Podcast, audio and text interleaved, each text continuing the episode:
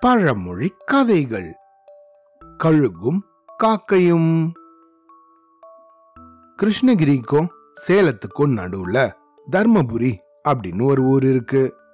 இந்த ஊர்ல நிறைய பாறைகள் மலைகள் அப்படின்னு ரொம்ப வெயில் சுட்டரிக்கிற ஒரு ஊரு.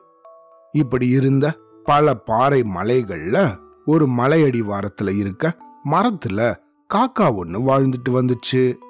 இந்த காக்காவுக்கோ அதே மலையில பாறையோட உச்சியில வாழ்ந்துட்டு வந்த ஒரு கழுகு போல இருக்கணும் அப்படின்னு ரொம்ப ஆசையா இருந்துச்சு. இந்த காக்காவோ அந்த கழுகு என்னென்ன செய்யுதோ அதையெல்லாம் அப்படியே செஞ்சு பார்க்கும். அந்த கழுகு போலவே வானத்துல ஓயரமா பறந்து பார்க்கும். அப்புறமா இந்த கழுகு எப்படி வேட்டையாடுது அப்படிங்கறத கவனிச்சு அதே போலவே செஞ்சு பார்க்க முயற்சி பண்ணோம்.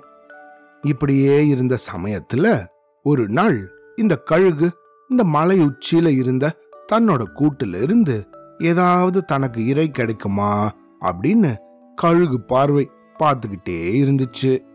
அதே சமயத்துல இந்த மலை அடிவாரத்துல இருந்த மரத்துல இருந்த காக்காவோ இந்த கழுகு என்ன பண்ணுது அப்படிங்கறத இது பார்த்துக்கிட்டே இருந்துச்சு.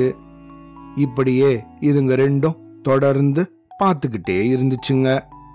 இப்படியே இருந்த சமயத்துல கொஞ்ச நேரத்துல எல்லாம் இந்த மலை வழியால ஒரு ஆட்டு மந்தை போயிட்டு இருந்துச்சு அதுலயோ சில ஆடுகள் பொறுமையா நடந்து போயிட்டு இருந்துச்சு இப்படி இதுல சில ஆடுகள் பொறுமையா நடந்து போகிறத மேலே இருந்து கவனிச்சுது இந்த கழுகு.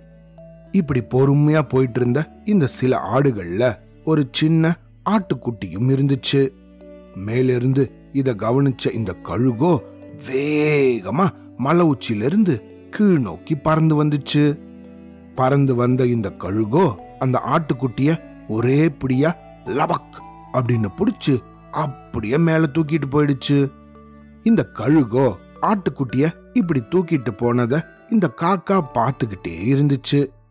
ஆட்டுக்குட்டிய தூக்கிட்டு போனதும் இந்த ஆட்டு மந்தையில இருந்த மத்த ஆடுகள் எல்லாம் ரொம்ப வருத்தமாகவும் இந்த கழுகு மேல கோவமாகவும் இருந்துச்சு. இந்த கழுகு திரும்பவும் ஆட்டுக்குட்டியோட மேல மலை உச்சியில இருந்த தன்னோட கூட்டுக்கு போனத இந்த காக்கா பார்த்துச்சு. ஆஹா வேட்டையாடுறது இவ்வளவு சுலபமா? இந்த கழுகு ஜொயின்னு மேல இருந்து கீழ் நோக்கி வந்துச்சு. இந்த ஆட்டுக்குட்டிய லபக்குன்னு பிடிச்சிது. திரும்பவும் ஜொயின்னு மேல் நோக்கி போச்சு. ஆஹா எவ்வளவு எளிமையா இருக்கு. நம்மளும் இதே மாதிரி இப்போ ஒரு வேட்டை ஆடிடுவோமா? அப்படின்னு தன்னோட மனசுல நினைச்சுது. உடனே இந்த காக்காவும் மரத்திலிருந்து கிளம்பி வானத்துல ஜொயின்னு ஒரு வட்டம் போட்டுட்டு கீழ் நோக்கி அப்படின்னு வேகமா பறந்து வந்துச்சு. பறந்து வந்த இந்த காக்காவோ ஆட்டுக்குட்டி இல்லாம வேற ஒரு பெரிய ஆடவே பிடிக்க பார்த்துச்சு. ஏற்கனவே தங்களோட ஆட்டுக்குட்டிய இந்த கழுகுக்கு இரையாக கொடுத்ததுல இந்த ஆடுகள் எல்லாம் கோவமா இருந்துச்சு தானே? அப்படி ஒரு சமயத்துல இந்த காக்காவும் இன்னொரு ஆடை பிடிக்கிறதுக்கு மேன்னு ரொம்ப முயற்சி பண்ணிக்கிட்டே இருந்துச்சு. இத பார்த்த மத்த ஆடுகள் எல்லாம் பயங்கர கோவப்பட்டு இந்த காக்காவை முட்டு முட்டுன்னு முட்டி தபால்னு கீழே தள்ளி விட்டுருச்சுங்க. ஆடுகள் கிட்ட முட்டு வாங்கினதுல இந்த காக்காவுக்கோ பலமான அடிபட்டுச்சு அப்படியே பப்பரப்பேன்னு கீழே படுத்துக்கிட்டு மேல் நோக்கி பார்த்துச்சு. மலை மேல இருந்த கழுகோ இந்த ஆட்டுக்குட்டியை சாப்பிட்டதுல ஒரு சின்ன துண்டம் கீழே விழுந்துச்சு. இந்த காக்காவோ கடைசியில அந்த துண்டத்தை சாப்பிட்டுட்டு என்னதான் நம்ம கழுகு போல ஆக முயற்சி பண்ணாலும் நம்மளால அது போல ஆக முடியாது போல இருக்கு. அன்னிக்கே இந்த ஆடுகளை எல்லாம் மேய்ச்சிட்டு போனவர் இன்னொருத்தர்கிட்ட பழமொழி ஒன்று சொன்னாரே அது என்னது? அப்படின்னு யோசிச்சு. ஆ ஆமா என்னதான் பூனை சூடு போட்டுக்கிட்டாலும் அதால புலியாக முடியாதுன்னு சொன்னாரே அப்படிதான் நம்மளாலையும் கழுகாக முடியாது போல இருக்கு.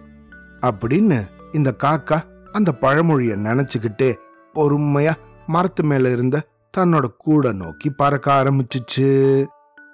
இந்த கதையிலிருந்து நம்ம என்ன தெரிஞ்சுக்கணும்? இந்த காக்கா எப்படி தன்னோட தனித்திறமைகளை உணராம அடுத்த ஒரு பறவையான கழுகு போல இருக்கணும்னு நினைச்சு தன்னுடைய வாழ்நாளை கழிச்சுச்சோ? அது போல நம்ம இல்லாம நம்ம ஒவ்வொருத்தருக்கும் என்ன தனித்திறமை இருக்கோ அதை தெரிஞ்சு அதுபடி நம்ம நடந்துக்கணும். நம்மளோட திறமைகளை வளர்க்கறதுக்கு தேவையான விஷயங்களை நம்ம தொடர்ந்து செஞ்சுக்கிட்டு இருக்கணும். அப்படி இல்லாம நம்மளால அடுத்தவங்கள போல இருக்க முடியலையே.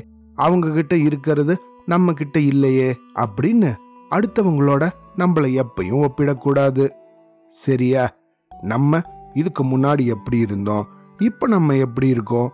இனிமேல் நம்ம எப்படி இருக்கணும்? அப்படின்னு நம்மள தான் நம்ம கூட நம்ம ஒப்பிட்டுக்கணும். அப்பதான் நம்மளால வளர முடியும் முன்னேற முடியும். சரியா? Avlodan.